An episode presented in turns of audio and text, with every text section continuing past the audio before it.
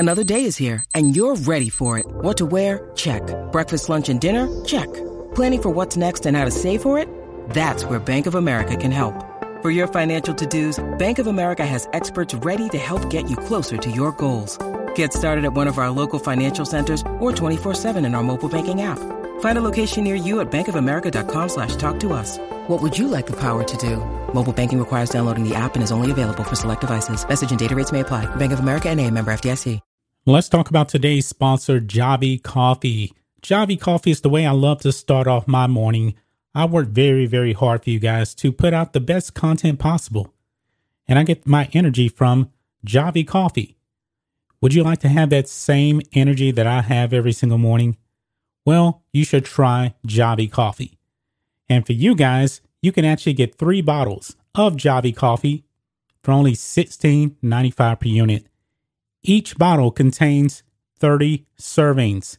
It will save you so much money from going to your local coffee shop. And by the way, folks, it actually tastes even better. You can use sugar.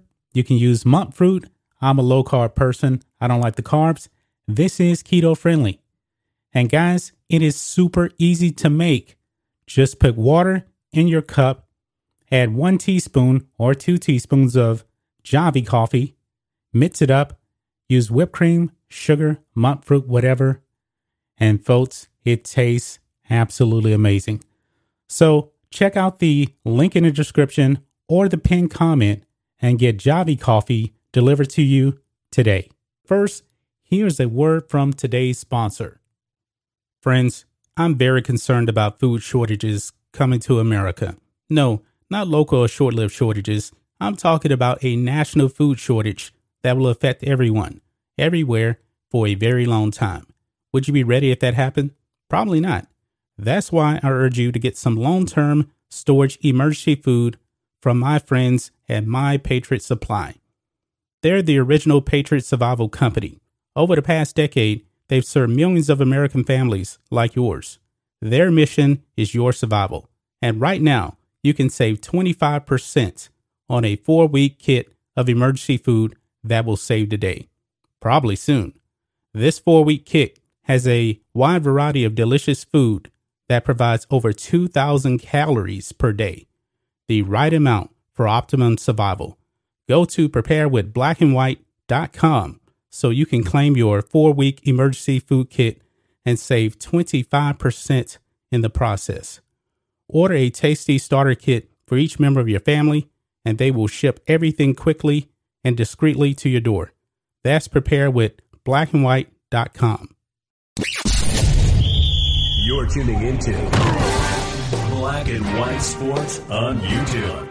The no-holds-barred truth on sports. The main event starts now. I'm back. Rodriguez from Black and White Sports 2. Let's talk about one of the greatest San Francisco 49ers of all time. You guys know we cover the Niners on this channel a lot.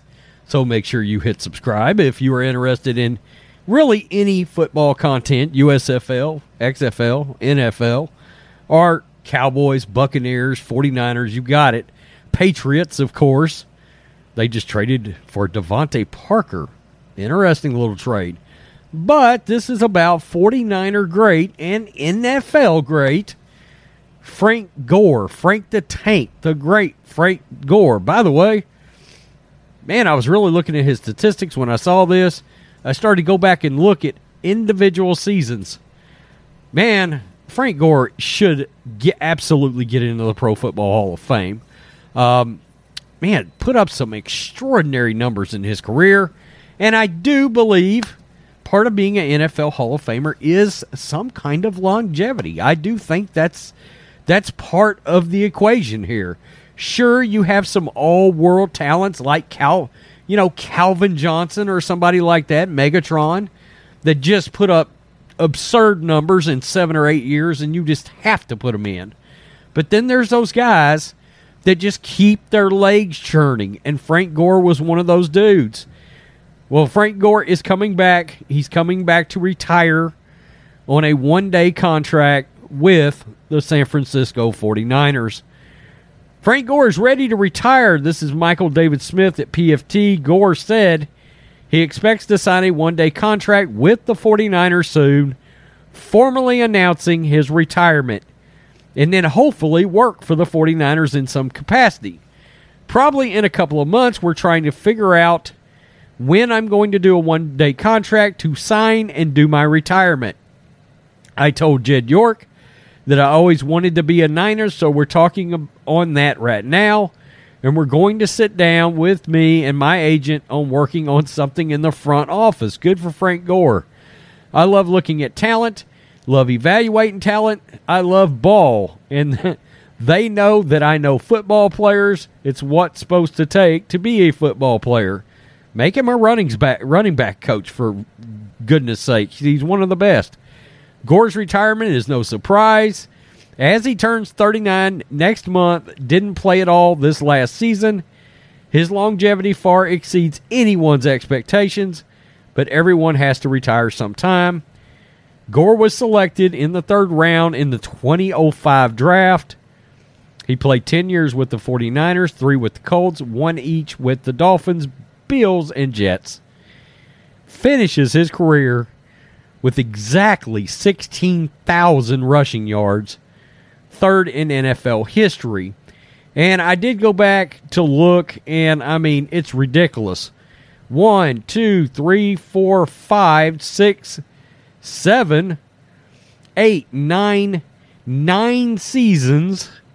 of 1,000 or more yards rushing, and there were 5 seasons of 8 or more rushing touchdowns in there. Throw in the fact that Frank had just shy of 4,000 receiving yards and another 18 touchdowns. I don't ever think it's been a question. Frank Gore should go in the Hall of Fame. There's a couple that'll go in. Adrian Peterson is the other one, right? Bring him on. Put him in as a running backs coach, something like that involving the Niners. And, of course, he should immediately this season be put into the 49ers Ring of Honor, for crying out loud. He suffered through some bad 49er teams, but kept his head down and kept churning his legs, which is all you can ask out of a good running back. We got to remember, Frank was around in the not-so-good Alex Smith days, the one different offensive coordinator after another days. And he was the offensive force on this team for what, 5, 6, 7 years. Frank was the guy, right? So, yeah, absolutely. He should go into Pro Football Hall of Fame. I don't know that he should be in first ballot, but he should get in.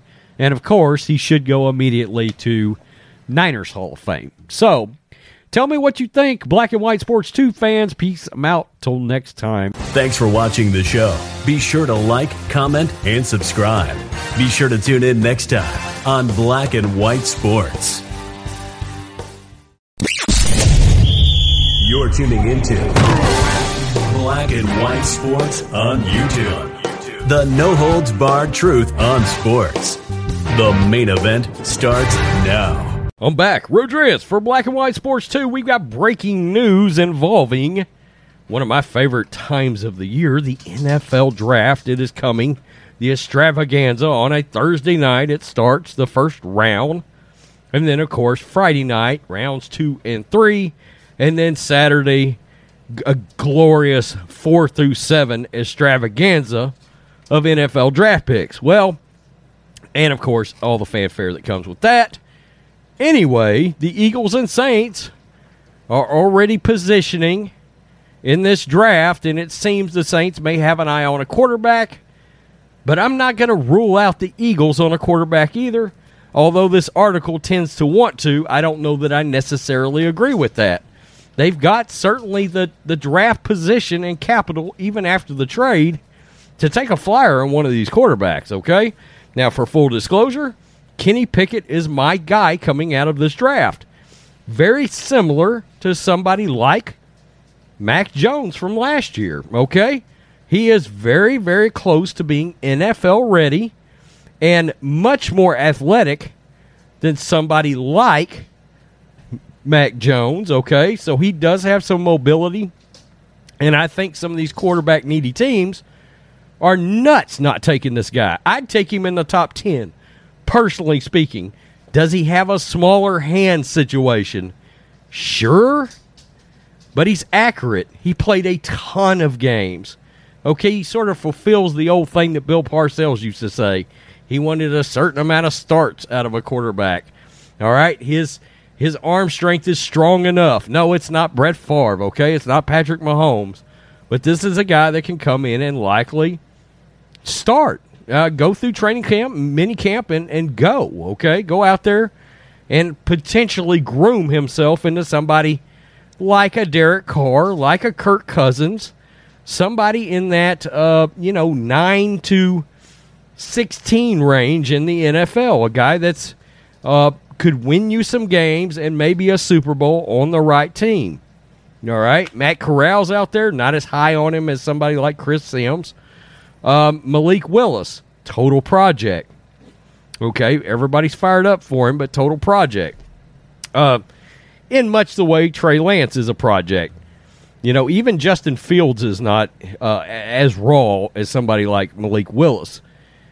Eagles and Saints swap several draft picks, including the 2023 first. Saints have added an extra first-round draft pick in case they want to target a quarterback in this month's draft.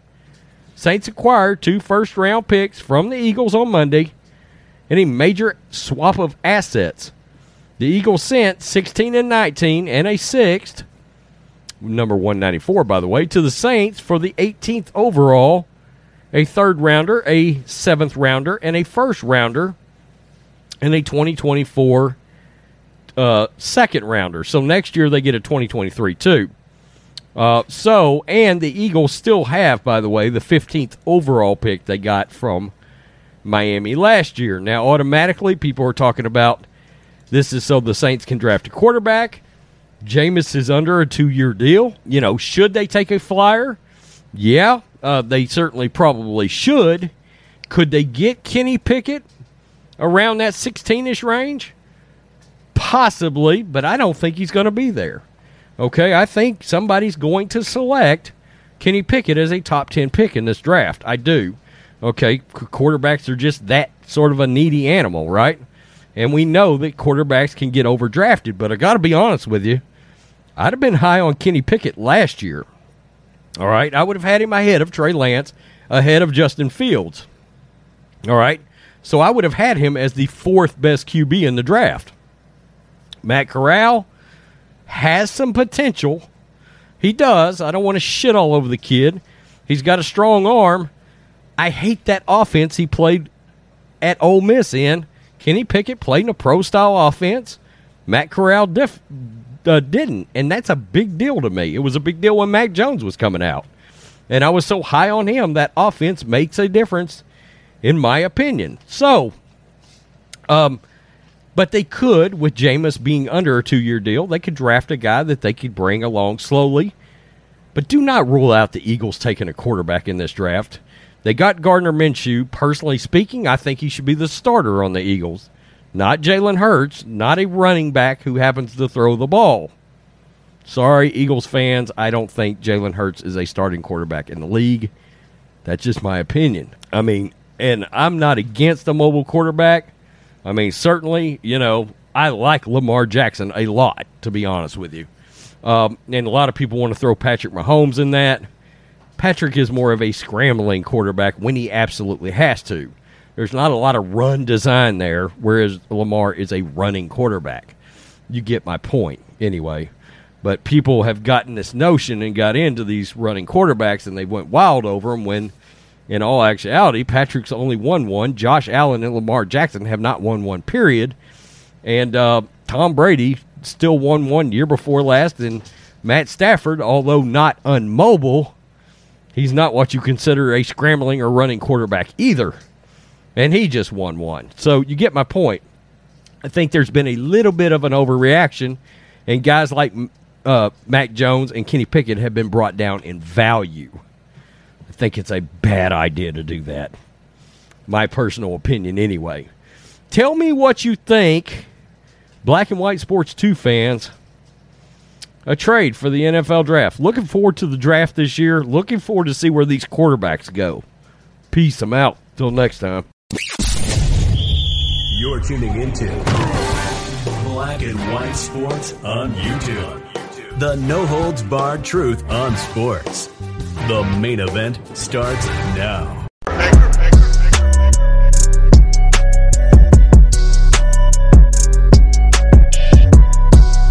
I'm back. Rodrance for Black and White Network. Well, we're going to talk about transgender Lia Thomas again. I understand this is the network channel and not the sports channel, but it's going to be issues like this that's going to begin to affect elections around the country. Look, we're talking about very young people being affected by these kind of things happening in ultra-woke liberal environments known as the colleges and universities around the country today. Very quickly, I want to say thank you for all the support. My father did pass away. Rest in peace. I am doing what I know he would want me to do, which is go back to work. Go back to work, grind, work your ass off. That's what my father always did. 91 years old, saw a lot of life. I love you all for the support. So, anyway, when you start affecting young people, okay, people that still have active parents involved in their lives, which you will have when it comes to things like sporting events, like swimming, okay, like the Olympics. And then you have things, of course, like what's going on in our classrooms around the country. Well, you're going to start seeing election swings, okay? And look, if we want to take back the White House for sure, outside of making sure there's no irregularities going on, involving elections, we also have to be aware we have to get the independent vote. You have to swing the independent vote, and we need to flip states, okay? We do.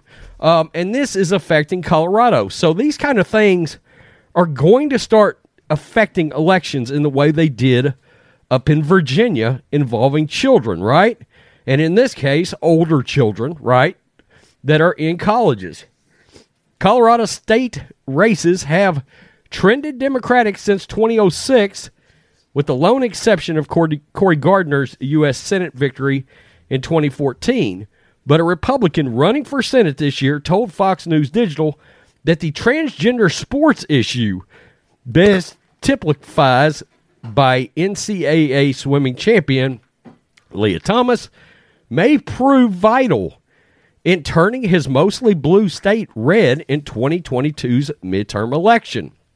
Ellie Bremmer, a former Olympia who joined the effort to reform the U.S. Olympic Committee in the wake of Larry Nasser's abuse scandal, said the transgender sports issue can flip the tables on Democrats' quote, war on women rhetoric.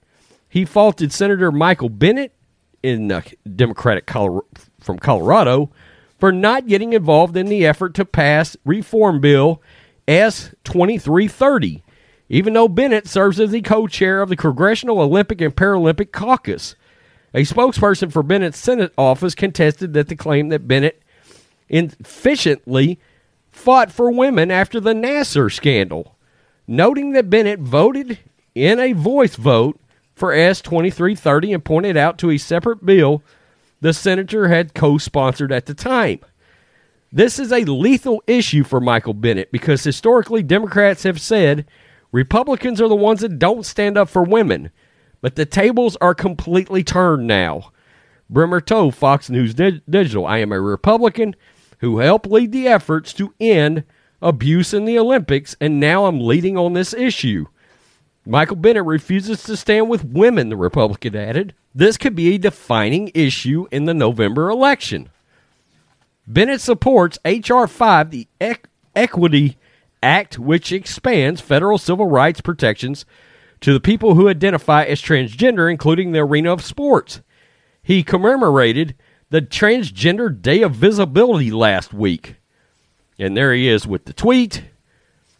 Bremmer described the issue of transgender identity as a tsunami coming in, noted that schools across the country have started to encourage boys and girls who have expressed confusion about their gender to embrace a transgender identity. My God.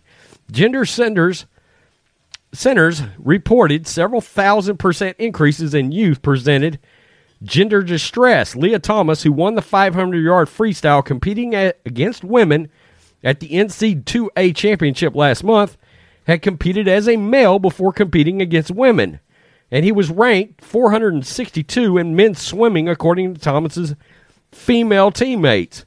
Quote, "I think most Democrats know this is wrong," Bremmer told Fox News. "The left is looking more and more absurd when they come out and say Lia Thomas has no advantage.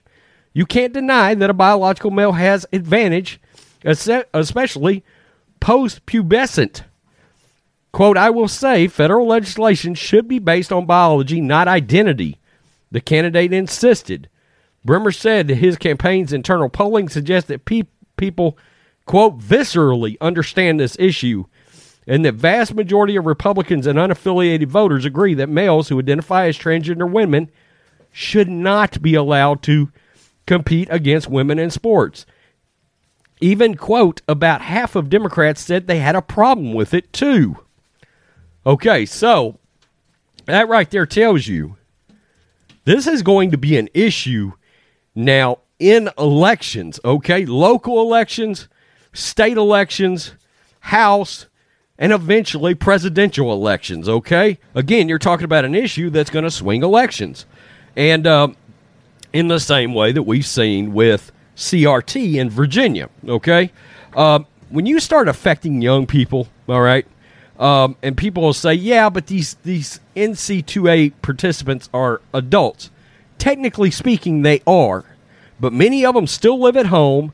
They're going to college in some cases on their parents' dime, or their parents are chipping in, and their parents have spent thousands of dollars for them to be among the best in their state and in the country in their sport, and Lia Thomas has come along as a biological male and destroyed all that hard work for the women and the parents, okay? And that's going to be an issue going forward. Plus, we don't want any outside entities coming into our family bubble, right?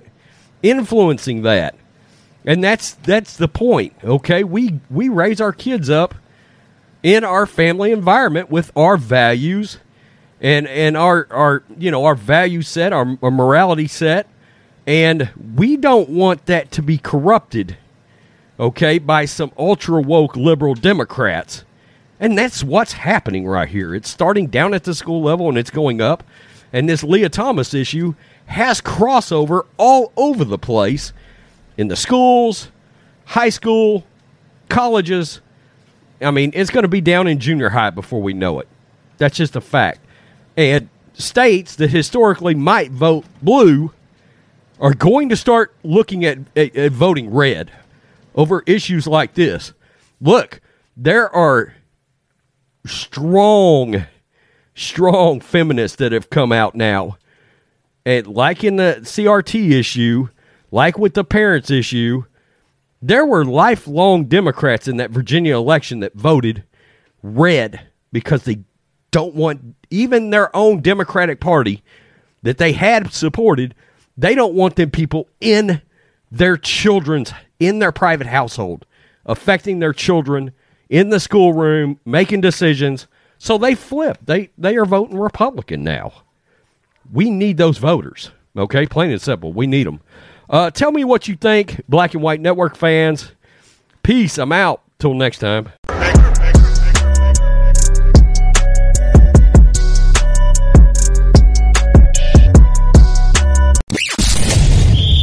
You're tuning into Black and White Sports on YouTube. The no-holds-barred truth on sports. The main event starts now. I'm back. Rodrance for Black and White Sports. Let's talk about the Washington Commanders and Dan Snyder. Most Commander/Redskins fans, look, they're always going to be the Redskins on this channel. Plain and simple. Well, it seems that the Redskins may have been exposed for a plot, a scheme of sorts, to take money out of the pockets of fellow NFL teams that, well, weren't. It wasn't the Commanders' money to take.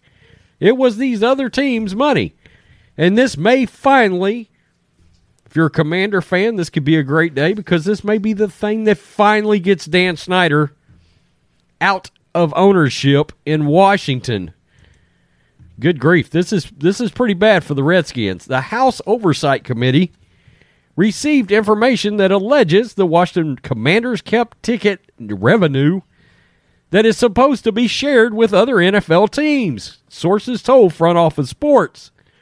According to NFL bylaws, all teams are required to pass along 40% of ticket sales from each home game, minus ticket handling charges and taxes, to the league, which then disperses the funds to visiting teams. At least one person gave information in recent weeks to congressional investigators that alleges that Commanders didn't pass along the full 40%. Two sources with knowledge of the investigation told Front Office Sports. Yikes. NFL, by the way, declined to comment, and so, of course, did the Washington Commanders. Now, Florio did a follow-up on this. As a league source with knowledge of the dynamics among owners, told PFT this could be Dan Snyder's death knell as an owner if proven true. There also would be an effort to force Snyder to make his payments, whether through the court system or internal arbitration. NFL teams don't keep all of their ticket revenue. They don't directly share any of the money with each given game with the opponent. Instead, 40% of the gate from every game goes into a league-wide pool that goes in equal portions to all teams. Home teams deduct 15% of the total ticket revenue for expenses. Basically, it is a 66-34 split share of the gross, 60-40 split net. So if this is true, Snyder got 1/32nd of the 40% payments generated by the other 31 teams. But here's the kicker. He failed to pony up all the 40% that he should have been given to his partners. His partners have protected him when it comes to the investigation regarding workplace misconduct indirectly. They are protecting themselves from having similar allegations threatened on the hold on their franchises. If it can be proven, he has been picking his partners' pockets. His partners, quite likely, will be kicking his ass out of the house. Nice wordplay, Mike Florio. Anyway, so essentially, let's just be real, Snyder would have been, no other way to put it, stealing money from his fellow owners after said owners had been covering his ass for his toxic workplace misconduct. You know, the entire investigation that the cheerleaders were involved with, the Bruce Allen emails, the emails that got leaked. Somehow the league office in their investigation got those emails, and then John Gruden lost his job. Yeah, all of that, these owners, including Jerry Jones, by the way, who's got his own problems right now. Jerry Jones has been covering Dan Snyder for a long time and vice versa. Well, now he potentially, according to this report, could have been picking their pockets. If that's the case, maybe Redskins/Commander fans will finally get this asshole out as the owner. Now, of course, you got to be afraid that you may end up with an owner like Jimmy Haslam after the fact. I mean, man, there are some god-awful owners in the NFL. Maybe they need a clean house there, along with the commissioner. Tell me what you think, Black and White Sports fans. I'm back, at least some, for now. Rest in peace, Dad. Peace, I'm out. Till next time. Thanks for watching the show. Be sure to like, comment, and subscribe. Be sure to tune in next time on Black and White Sports. You're tuning into Black and White Sports on YouTube. The no-holds-barred truth on sports. The main event starts now. Well, Black and White Sports fans, the Women's National Championship game in basketball is tonight. It's going to be UConn, who seems to always be in the championship game or winning the national championship. They're going to be playing South Carolina in this game. And one thing that you will not see at the beginning of this game, if you're going to watch the national title, South Carolina will not be on the basketball court for the national anthem. Why, you may ask? Well, you have to go back to 2020. Protesting racial injustice, or whatever you want to call it. Because they did this in their semifinals matchup at the Final Four. Over here on Outkick, South Carolina women's team stays in locker room doing national anthem at Final Four. I can't believe they're still doing this, guys. But check this out. Ahead of Friday night's Final Four matchup against Louisville, South Carolina's women's basketball team opted to stay inside their locker room as the national anthem played ahead of the matchup. Louisville was present for the anthem. Shout out to them. Meanwhile, South Carolina and coach Don Staley claimed that their decision to sit out the national anthem both at home and away games this season has become their ideal messaging to counter racial discrimination assumed of their nation. Really? This is ridiculous at this point. How is it that you're going to be out here in the United States of America and you're not going to be on the court to honor your country? This is the greatest country on the planet, folks.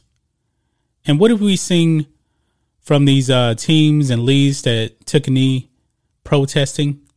What happened? It alienated fans. Nothing's changed. All they are doing is alienating fans and disrespecting the country. And you can see right here, Mark Abear tweets out, not sure why South Carolina wasn't around for national anthem. And you can see right here, one team is on the court. South Carolina should be up here somewhere, and they're not on the basketball court.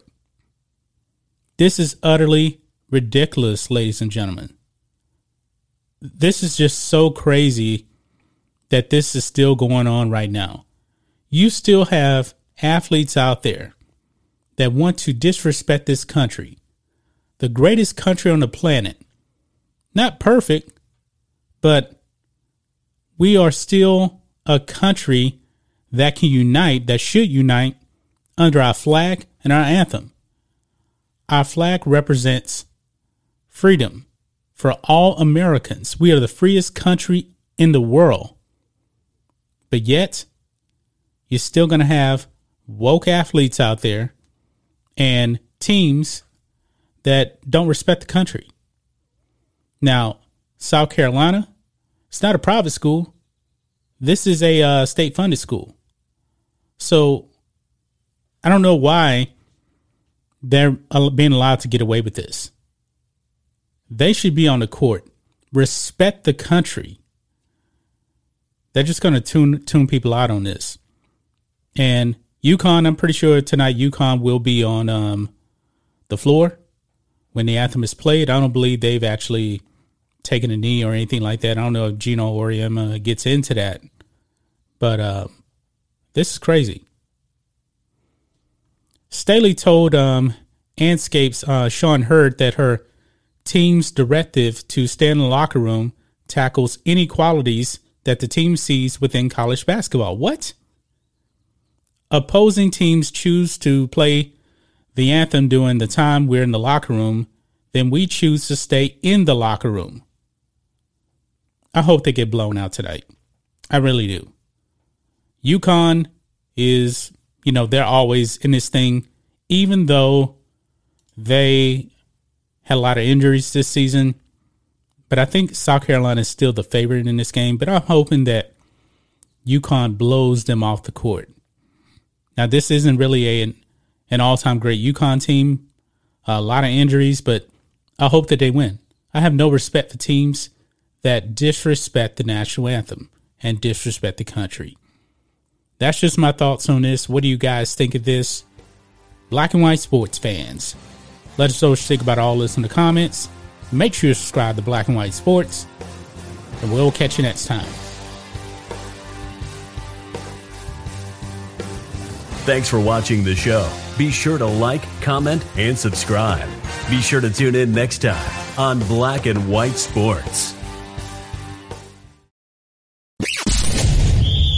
You're tuning into Black and White Sports on YouTube. The no-holds-barred truth on sports. The main event starts now. Well, Black and White Sports fans, if you are a Lakers fan, it's over. It's over, guys. The Lakers, they actually played today without LeBron James, and they were actually playing the Denver Nuggets, who are light years better than them. So check it out. Lakers lose again as LeBron James sits versus Nuggets with ankle injury. Play-in hopes fade further. And actually, guys, it's pretty much a wrap. It's completely over. The Lakers will not make the play-in tournament. And honestly, guys, they should really just consider shutting down LeBron James. Now, I'm pretty sure that they won't. They're probably going to wait until they're actually fully eliminated from the play-in tournament. But, guys, it's not looking good because look at the standings now. The Lakers, 16 games under 500. The Spurs, 2 games up in the loss column with only 5 games remaining. And essentially, guys, that 2-game lead in the loss column is really 3 because if the Spurs and Lakers tie with the same record, Spurs have the tiebreaker. So they're going to need a lot of help, the Lakers. They pretty much need to win out, and they need the Spurs just to crumble. That's probably not going to happen, folks. It even mentions this here about the Lakers' remaining schedule. Now, the Lakers have not won 2 games in a row in almost 3 months. Now, look at this schedule here coming up. It says, with a brutal schedule to end the season, that includes matchups against the Suns, that's a loss, Warriors, that's probably a loss, and another meeting with the Nuggets. The Lakers' play-in odds seem incredibly grim, and because the Spurs own the season tiebreaker over them, the Lakers are actually in an even bigger hole. Yeah, and actually, Anthony Davis and Russell Westbrook, they didn't play particularly bad. Now, Anthony Davis had a minus 10 in the plus minus. But the Lakers, yet again, defense was their problem. They allowed the Nuggets to shoot 57% from the field. You're not going to win many games like that. And some people may say, well, they didn't have LeBron. No, even with LeBron, they have a losing record, and LeBron James doesn't defend. LeBron James has been on video not even trying on defense sometime, or even trying to get rebounds. This is a wrap. This is a wrap. Actually, I was looking at a stat. I believe when we were on Sports Wars earlier today, I think Jeremy brought up that Russell Westbrook, Anthony Davis, and LeBron James, they've only played something like 5 games together or something like that. I can't remember exactly what it is. But when you don't play together and your top 3 players don't play, you're not going to be very good. You're not going to be very good, man. This is embarrassing, folks. 129-118, and the Lakers actually led in this game. They did, not a comfortable lead, but they did lead. But in the fourth quarter again, hey, they got outscored. But this is not really much of a surprise. Jokic had a big game. I believe he had something like 38 points. 16 rebounds. He was a monster in this game. But, guys, that's going to wrap it up, man. What would you do if you were Rob Pelinka, Frank Vogel? Would you just go ahead and shut it down for LeBron James? It's getting close, guys, because that ankle injury, like I said, is not going to get better. He is 37 years old. He's not 27. And LeBron James's tenure with the Lakers really has been injury-filled outside of 2020. He's getting old, guys, but that's just my thoughts on this. What do you guys think of this? Black and White Sports fans, the Lakers fall again, and it's not looking good. The most embarrassing season in Laker history is coming to an end, and it's going out with a whimper, not a bang. Anyway, guys, let us know what you think about all this in the comments. Make sure you subscribe to Black and White Sports, and we'll catch you next time. Thanks for watching the show. Be sure to like, comment, and subscribe. Be sure to tune in next time on Black and White Sports. You're tuning into Black and White Sports on YouTube. The no-holds-barred truth on sports. The main event starts now. All right, Black and White Sports fans, we're going to be talking about Colin Kaepernick. Colin Kaepernick took the maize and blue game at the University of Michigan and made it all about himself. He took the spotlight from college athletes. Nobody was talking about the spring football game. Have you guys noticed that? All of the attention was given to Colin Kaepernick. And he had his throwing session against no defenses, just throwing around, making some passes. Didn't really mean much to me, man. When you're throwing with no defender coming at you, that doesn't say much. Now, the great Roger Staubach is like, 78 years old? He can still fling the football in his 70s. He ain't jumping on the football field. And I believe that should be the same thing with Colin Kaepernick. I don't believe he can play anymore. But Kaepernick, after that throwing session, comes out and he wants to return to NFL slavery. Remember, this is the man that compared the NFL to slavery. He wore a Kunta Kinte shirt, so he is essentially Kunta Kaepernick. But let's look at this. Colin Kaepernick makes direct appeal for NFL return at Michigan spring game. I can help you win games. Okay, we're going to dive into some of his numbers here. Also, his win-loss record as well. And let's go ahead and let's play this clip here, because after the throwing session, Kaepernick had this to say. And maybe that Nike money is drying up. Maybe that Netflix money is drying up. So maybe that's why he's actually trying to go back to the NFL, because he truly may not believe he's actually going to get a shot. Then he can just play the victim once again, and then he'll get more money. That's the way the grift works. But let's listen to Kunta Kaepernick here. Coach Harbaugh, he's always been phenomenal for me. From the time we met at the Combine, my pro day, to him drafting me and choosing to start me. And, from there, our relationships continue to grow and develop. So, phenomenal person, phenomenal man. A lot of love for Coach Harbaugh. And what does it mean after all these years that he has you come back here, be an honorary captain, and put on that throwing exhibition as well? I mean, it shows who Coach Harbaugh is. He does this for me. He's someone that he's going to fight for you. And his relationship with you goes beyond just football. He loves you as a person.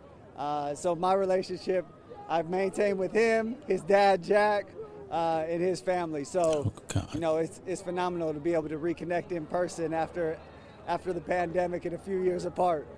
And how are you feeling out there? Do you think you could still play NFL football today? Oh, absolutely. We still get out there, sling it. Really getting out here today for the exhibition was to be able to show that I can do that. It was one of the questions that my agent kept getting was, well, it's been 5 years, can he still play? So we want to make sure that we come out, we show everyone I can still play, still throw it, and really just looking for an opportunity for a door to open, to have that be a pathway to be able to get back in there, get a starting job, and lead a team to a championship. And that's your message right there. But if there's an NFL scout, any member of an NFL organization watching you today, what is your message directly to them after the years that you have been off the field? What is your message to NFL teams? That I can help make you a better team. I can help you win games. I know right now the situation likely won't allow me to come in, step into a starting role. I know I'll be able to work my way to that, though, and show that very quickly. So to the teams that have questions, more than anything, I would say, I'd love to come in for a workout. I'd love to sit down with you and have that conversation about how I can help you be a better team. So this guy just begged to get back into NFL slavery. Maybe Kaepernick has that slave mindset, but he says that he can help teams win games. Ladies and gentlemen, we know that Colin Kaepernick actually did make it to a Super Bowl with the 49ers with Jim Harbaugh as his head coach. But if you look at Kaepernick's win-loss record, especially the last 2 years in San Francisco, Oh boy, it is bad. 2015, a 2-6 record. 2016, last time he played, 1-10. This dude went 1-10 as a starting QB, but he says, I think I can help teams win games. And for his career, folks, even with the one season where they went 12-4, Colin Kaepernick is 2 games under 500. He is a 28-30 starter. And the last time we saw Colin Kaepernick here. Now, the only good thing that he had from 2016 was that his touchdown to interception ratio was pretty good, 16-4. But that was all the way back in 2016. Now look at this. His yards per attempt. Colin Kaepernick, 24th in the NFL. Now, I don't really care about the passing yards because he only played 12 games, 16-game season. So kind of a little bit more difficult to justify that. But 6.8 yards per attempt, 24th in the NFL. Kaepernick also, if you want to use ESPN's QBR, and guys, you got to remember, 50 is average. Average. By ESPN's QBR, Colin Kaepernick, 23rd in the NFL. A 49.2 QBR. Below average. He's not even average. Below average. Now, the regular NFL rating, Colin Kaepernick here. His rating, this is actually the best one right here. 17th in the NFL. 90.7. 90.7. Completion percentage. Where's Kaepernick at? Where is he at? Oh my goodness. 26th in the NFL. 59.2. Not very good. Not very good at all. But hey, Cap says he can help teams win games. Well, 1-10. The last season you were in San Francisco, and I said it before, guys, quarterbacks make the difference in the team. He didn't make much of a difference there. His last couple of seasons in the NFL, Kaepernick went 3-16 as a starting quarterback. 3-16. Let that sink in, folks. See, I just gave you the numbers there. And he's willing now to take a backup role because if he does get an opportunity, I believe, and there's probably some sucker team out there that will try to give him an opportunity, probably. I mean, the NFL behind the scenes is probably desperate to get Kaepernick back in the NFL because I believe that Kaepernick probably saw that Brian Flores lawsuit claiming racism. And we know that the NFL does not want to look racist at all. That's why they're having racial-based hiring now. Kaepernick probably saw that and said, wait a minute, hold on. I probably got an opportunity now. Brian Flores opened up the floodgates now. And we know, guys, Kaepernick can't play. A backup at best. And he's even said now he's willing to be a backup. But he had an opportunity to be a backup. He didn't want to do that. He had an opportunity to stay with the 49ers. He didn't want to do that. He wanted to opt out. Ravens were going to sign him. The Broncos were going to sign him. He had that workout. Changed the location. Didn't tell the NFL where he was going. So nobody saw him. Now he's playing the victim. Now he's back in the spotlight yet again. Boy, Kaepernick is pathetic. Absolutely pathetic, man. But that's just my thoughts on this. What do you guys think of this? Black and White Sports fans. Let us know what you think about all this in the comments. Make sure to subscribe to Black and White Sports. And we'll catch you next time. Thanks for watching the show. Be sure to like, comment, and subscribe. Be sure to tune in next time on Black and White Sports. You're tuning into Black and White Sports on YouTube. The no-holds-barred truth on sports. The main event starts now. I'm back. Rodriguez for Black and White Sports. Well, we've got more controversy surrounding the U.S. women's national soccer team. You know, that team that Megan Rapinoe plays on. Carly Lloyd, the teams that kneel for the national anthem, virtue signaling teams. There's been controversy involving Hope Solo and Megan Rapinoe. Hope Solo came out, slammed Megan Rapinoe because Megan Rapinoe was talking about how brave, stunning, and courageous the gender settlement, equity settlement was. And Hope Solo came out and said, no, there is no such settlement. Not only that, but sort of talked about her being a bully about pushing her, Megan Rapinoe, that is, being a bully and pushing her social justice narrative on the people. Well, Hope Solo is in trouble, okay? She's in trouble now involving her kids, and it's somehow, some way, after she goes out and does this rather despicable thing involving her kids, allegedly. You always got to throw that in there, but allegedly she is now coming out defending her parenting skills. And I'm like, wait, what? How are you going to defend this? How are you possibly going to defend your actions? Yeah, well, we're going to get to this story because it's pretty crazy. I mean, what is it with this soccer team? It's crazy. Does anybody just live a cool life, go out, play soccer, call it a day, go back home? Hope Solo defends parenting. This is the New York Post. After alleged DUI with the kids in the car. Yeah, there's our mugshot right here. Yeah. Yeah, Mother of the Year has shown up. Former U.S. women's soccer star Hope Solo has defended her parenting of her 2-year-old twins, insisted that she is, quote, giving them the best life possible, amid outrage after she was arrested for an alleged DUI in North Carolina with her children in the car. I don't know how anybody can condone this, but okay. Solo, 40, who was found last week allegedly passed out for more than an hour behind the wheel of a car in Winston-Salem, shared an update on her children on Saturday. Quote, our family is strong and surrounded with love.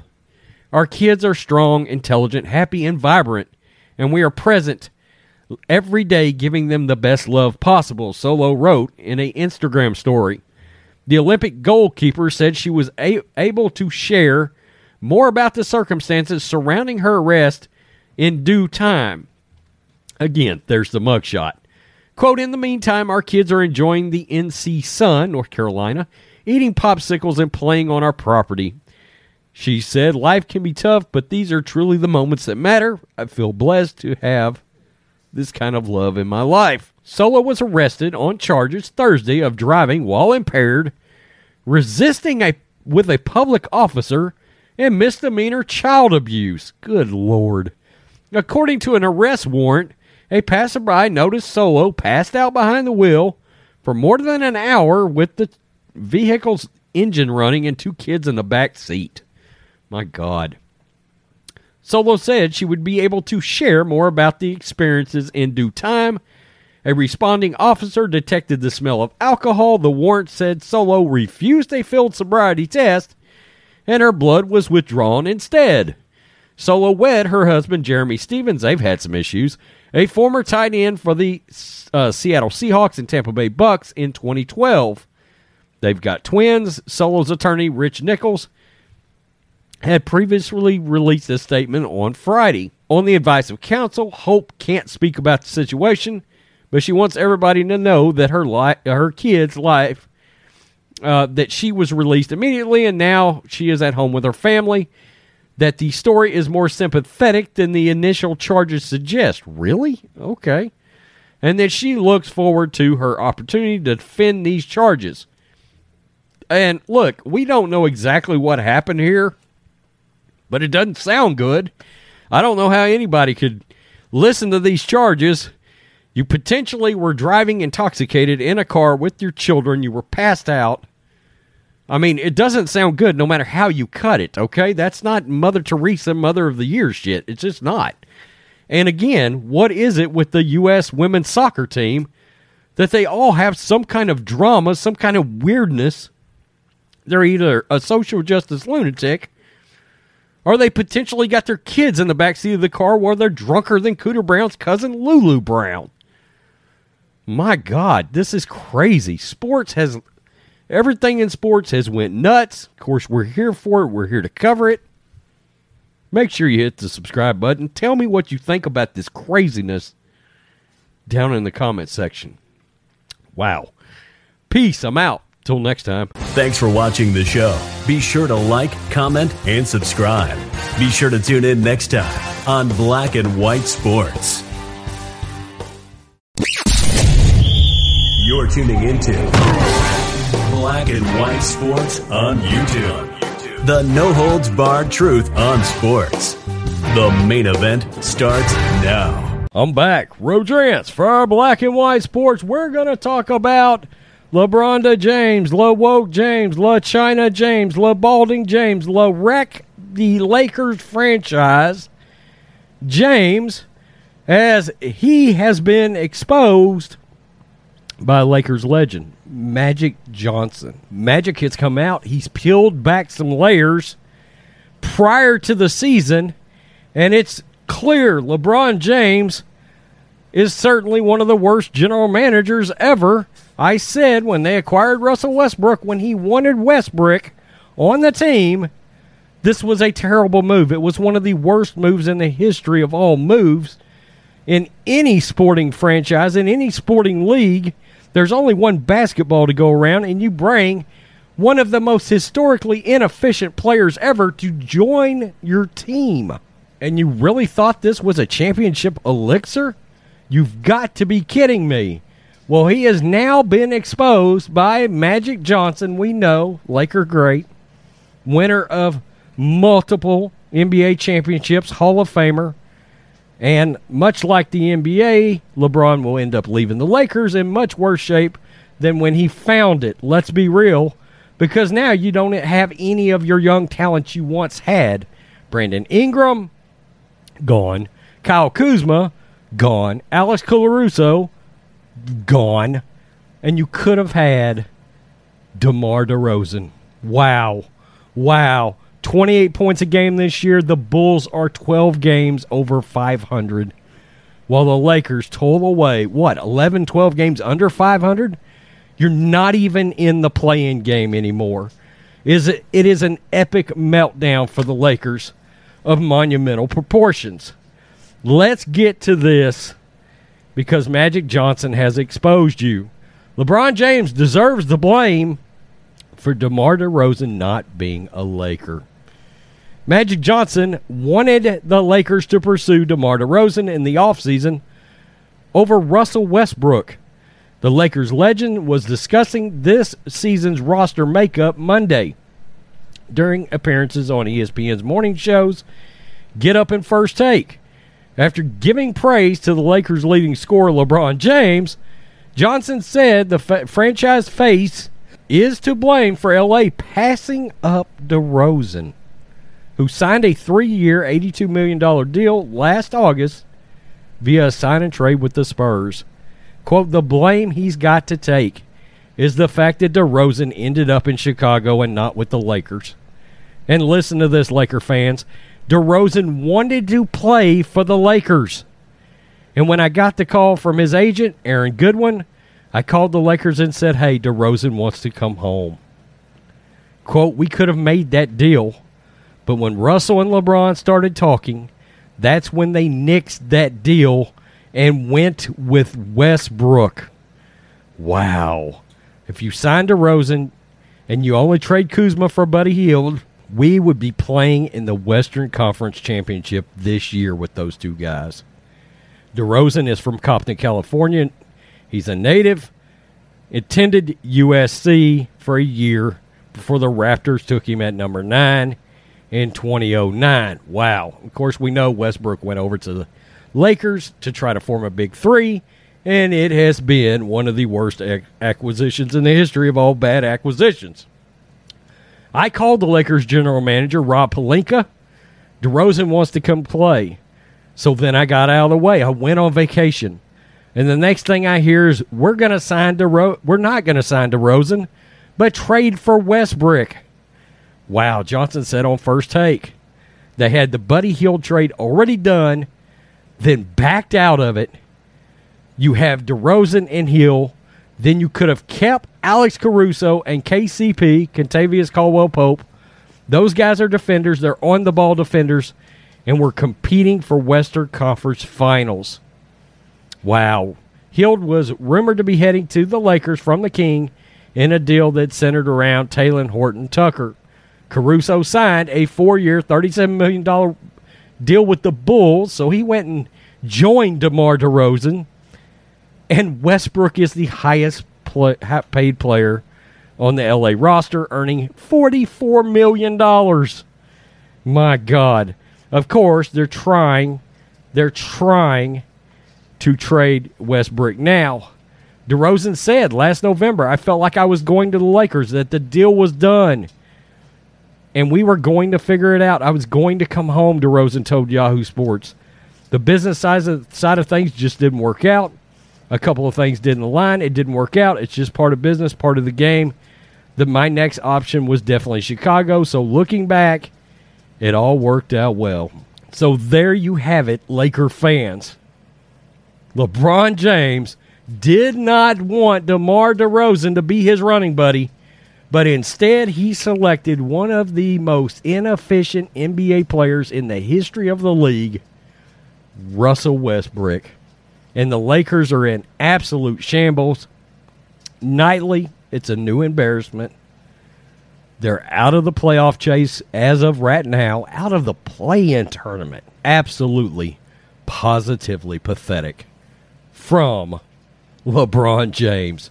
Magic Johnson just gave up the good. The legend has come out, just gave up the goods, and tells you all you need to know about LeBron James. And before you know it, and I contend this, he's plotting his way out right now too. Because that's what he does. He comes in, fucks up your franchise. If you're lucky, you got a couple of compliments good enough to win a title. Because, you know, he can't stay with one team, his original team. But then when he's ready to leave, he leaves the franchise in shambles. Wow. Magic Johnson gave up the goods. Tell me what you think, Black and White Sports fans. Peace. I'm out. Till next time. Thanks for watching the show. Be sure to like, comment, and subscribe. Be sure to tune in next time on Black and White Sports. You're tuning into Black and White Sports on YouTube. The no-holds-barred truth on sports. The main event starts now. All right, guys, we're going to be talking about Warriors head coach Steve Kerr here in this video. As you guys know, Steve Kerr is one of the most outspoken coaches in the NBA alongside Spurs head coach Greg Popovich. Steve Kerr is definitely a leftist. His politics do not align with me whatsoever. This man is super duper woke, man. I'm talking about extremely woke. And he actually wants to violate your constitutional rights, because this is what leftists do. Now, as you guys know, there was a mass shooting in Sacramento yesterday, and the Warriors were actually playing the Sacramento Kings, and Steve Kerr addressed the shooting. Now, check this out. Steve Kerr once again calls on lawmakers to take action after Sacramento mass shooting. Now, this is definitely a tragic event, but I do believe in the Constitution. I'm in the great state of Texas, and Texans love guns. We have constitutional carry here. I can walk out of my house right now, go down the road, purchase a weapon, and that'll be that. But not the case in California. Well, Steve Kerr, once again, has advocated for stronger gun laws, even though he's in California, by the way, and California probably has the strictest gun laws in the country. But let's go ahead and listen to what he actually had to say about this incident where life was lost. I believe 6 people were killed. But let's go ahead and roll this clip here. It's just devastating news. And I know we'll have a moment of silence before the game.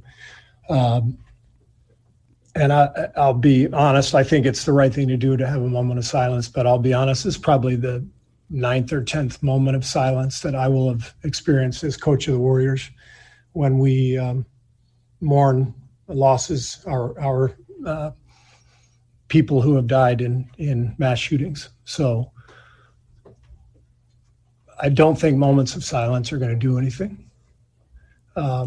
At some point, our government has to decide, are we going to have some common sense gun laws? It's not going to solve everything, but it will save lives. And, you know, several years ago, the House passed a background check law, H.R. 8, sponsored by Mike Thompson, a congressman here in Napa. Passed the House with bipartisan support. Never made it to the light of day in the Senate. Okay, so let me stop it right there.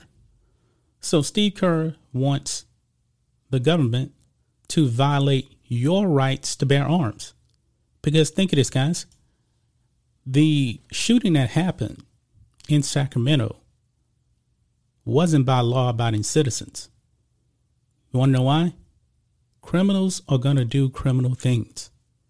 And you will suffer for it if you buy into what Steve Kerr is saying.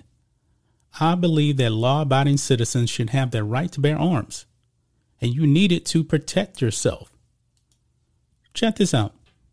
Sacramento shooting. Multiple shooters, sits dead. Stolen gun recovered at scene. So one of these people stole a gun, but yet Steve Kerr wants to violate your rights to bear arms. This is wrong, because no matter how much legislation you put out there, if you enact stricter gun laws, criminals are still going to be criminals. Whereas you, the law-abiding citizen, you may not have nothing to protect yourself. Look at this. Over here, California has toughest U.S. gun laws. After Sacramento shooting, what else can lawmakers do? The toughest gun laws in the state, or in the country, I should say, are in the People's Republic of California. It says here, they ban high-capacity magazines and crack down on assault weapons. They made it so Californians have to pass a background check to purchase a gun and ammunition. They prohibited buyers from having ammo or ghost gun parts shipped directly to their homes. When it comes to gun laws, California's legislators have passed some of the most stringent regulations in the country, checking off nearly every box on National Gun Control Advocates' wish list. A mass shooting early Sunday that left 6 dead and 12 wounded just a block from the Capitol, the very building where these laws were enacted, immediately prompted new calls for legislation to curb gun violence from California elected officials and gun control advocates across the country, because they want to disarm you, the law-abiding citizen, whereas criminals are still going to be criminals. When will woke lunatics like Steve Kerr realize this? That criminals will be criminals. You don't need to suffer because criminals want to do criminal things. This man really should just stick to coaching, man, because these leftists, man, they just want to violate all of your rights. I'm so glad that I live in Texas, where we have constitutional carry. I'm so glad. But if Steve Kerr was out here, he'll be telling the government, take his gun away. He's a law-abiding citizen. Take his gun away. That's what he wants to do. This man is a complete idiot. That's just my thoughts on this. What do you guys think of this? Black and White Sports fans, do you agree with Steve Kerr that more gun laws and more restrictions need to be put in place? I don't think so, man. I don't think so. How about this? In California, how about this? Prosecute crime. California lets so many criminals out because they don't want to prosecute crime. That's a major problem over there in the People's Republic of California. Anyway, guys, let us know what you think about all this in the comments. Make sure to subscribe to Black and White Sports, and we'll catch you next time. Thanks for watching the show. Be sure to like, comment, and subscribe. Be sure to tune in next time on Black and White Sports. You're tuning into Black and White Sports on YouTube. The no-holds-barred truth on sports. The main event starts now. All right, guys, we're going to be talking about undisputed Shannon Sharpe here in this video. Shannon Sharpe is in some hot water right now. He is in some hot water for a tweet that he actually put out. Ladies and gentlemen, you guys see what the prices are at the gas pump. You guys know that inflation is way, way out of control. And the majority of people out there are feeling the effects of this. Now, Shannon Sharpe, he's pretty rich. This man made millions and millions of dollars playing in the NFL, and he made it to the Hall of Fame. Now he sits opposite Skip Bayless on Undisputed, making millions of dollars a year. This man is well off. Is he being affected by inflation and high gas prices? I'm pretty sure he is, but not to the level of the average everyday American. I'm pretty sure, based on the money that Shannon Sharpe makes every year, that this is pretty much just a blip. Now, I don't know for sure, but based on his salary, this is a blip for him. But these rich, elite people out there, like a Shannon Sharpe, like a Joyce Takei from Star Trek, they hate your guts. They hate your guts, and they're willing to let you suffer for it. Check this out. Shannon Sharpe faces backlash for a tweet championing $20 a gallon for gas over having Trump as president. Now, the reason why this all came to light is because Shannon Sharpe actually put this tweet out here. He says, anyone knows someone hiring that owns a gas station? You get a discount if you work at an establishment. Do people still siphon off gas? It was a thing when I was growing up. As you can see here, Shannon Sharpe spent $118 on gas for about 17.5 gallons. That comes out to like $6.75 a gallon. That is a lot of money to be spending. Now, the average everyday person probably can't afford to spend $118 on gas. Now, Shannon Sharpe, I'm pretty sure he probably drives a premium car. Maybe, I'm not sure, but we know he lives in LA. Now, he's getting a lot of backlash because check this out here. Somebody actually asked him here, Shannon, do you still hate Trump after he put out that tweet? And this idiot put out, I'd rather pay $20 a gallon than have Trump in office. Hope that answers your question. He put this out, folks, because he hates your guts. He is perfectly okay with letting you suffer because he can afford $20 a gallon. He doesn't care about that. He's not going to put any blame on Joe Biden. None of these leftists are. They're not. Joe Biden is ruining this country. But Shannon Sharpe, rich people like him. Now, Shannon Sharpe, I believe, made something over $22 million during his NFL career. He makes $3 million a year from Undisputed across from Skip Bayless. And I'm pretty sure he has other income streams. He has his own podcast. I believe he has a YouTube channel, if I'm not mistaken, too. So he is well off. Now, Shannon Sharpe, he talks about his backstory. This man came from pretty humble beginnings. He grew up pretty poor with his grandmother. I'm pretty sure when Shannon Sharpe was growing up, there's no way in the world he can afford $20 a gallon. And I'm willing to bet that 90% of Americans can't afford that. But Shannon Sharpe, rich, he can. This man is so out of touch. So out of touch. He's getting roasted for this, folks. He's getting roasted for this. Look at some of the people out there on Twitter. Nit Cersei says, this is what a rich ass-kissing leftist like Shannon Sharpe are really like. They don't give a damn about working people. No. Greg Gutfeld from Fox News. Lucky you. Chris Barron. Oh, yes. Shitting on the poorest to own the Trump supporters. Jeff Carlson. Literally the Democrats' 2024 campaign slogan. Yeah. Yeah, because they're telling you, hey, it's worth it. It's worth it because the orange man is bad. And also, you know, Joe Biden's out there telling you, well, you can't afford gas. Well, go out and buy an electronic vehicle. Like a Tesla, which those things started like $58,000 a year. You can't afford it, but Shannon Sharp can. Another person here. Easy to say when you have millions. Gary Sheffield Jr. from Outkick. The statement makes sense if you have millions of dollars. Given the average American makes roughly $45,000 a year, I don't think this opinion holds up around the country. Hence the approval ratings, both CNN and Fox News agree are in the gutter. And there's more people here too, guys. This is insane. This is insane, man. Shannon Sharp. Oh, we all know he's a crazy leftist. We all know that. But for a man from such humble beginnings to come out and say this now, when a lot of people are out there suffering, and Shannon Sharp, you know, he likes to race bait. I'm pretty sure black people are being affected by these high gas prices, but he doesn't care because he hates the orange man. He hates you. He hates the orange man, but he hates the orange man more. So he's willing to let you suffer. Think about that, guys. That's just my thoughts on this. What do you guys think of this? Black and White Sports fans, NFL Hall of Famer Shannon Sharp.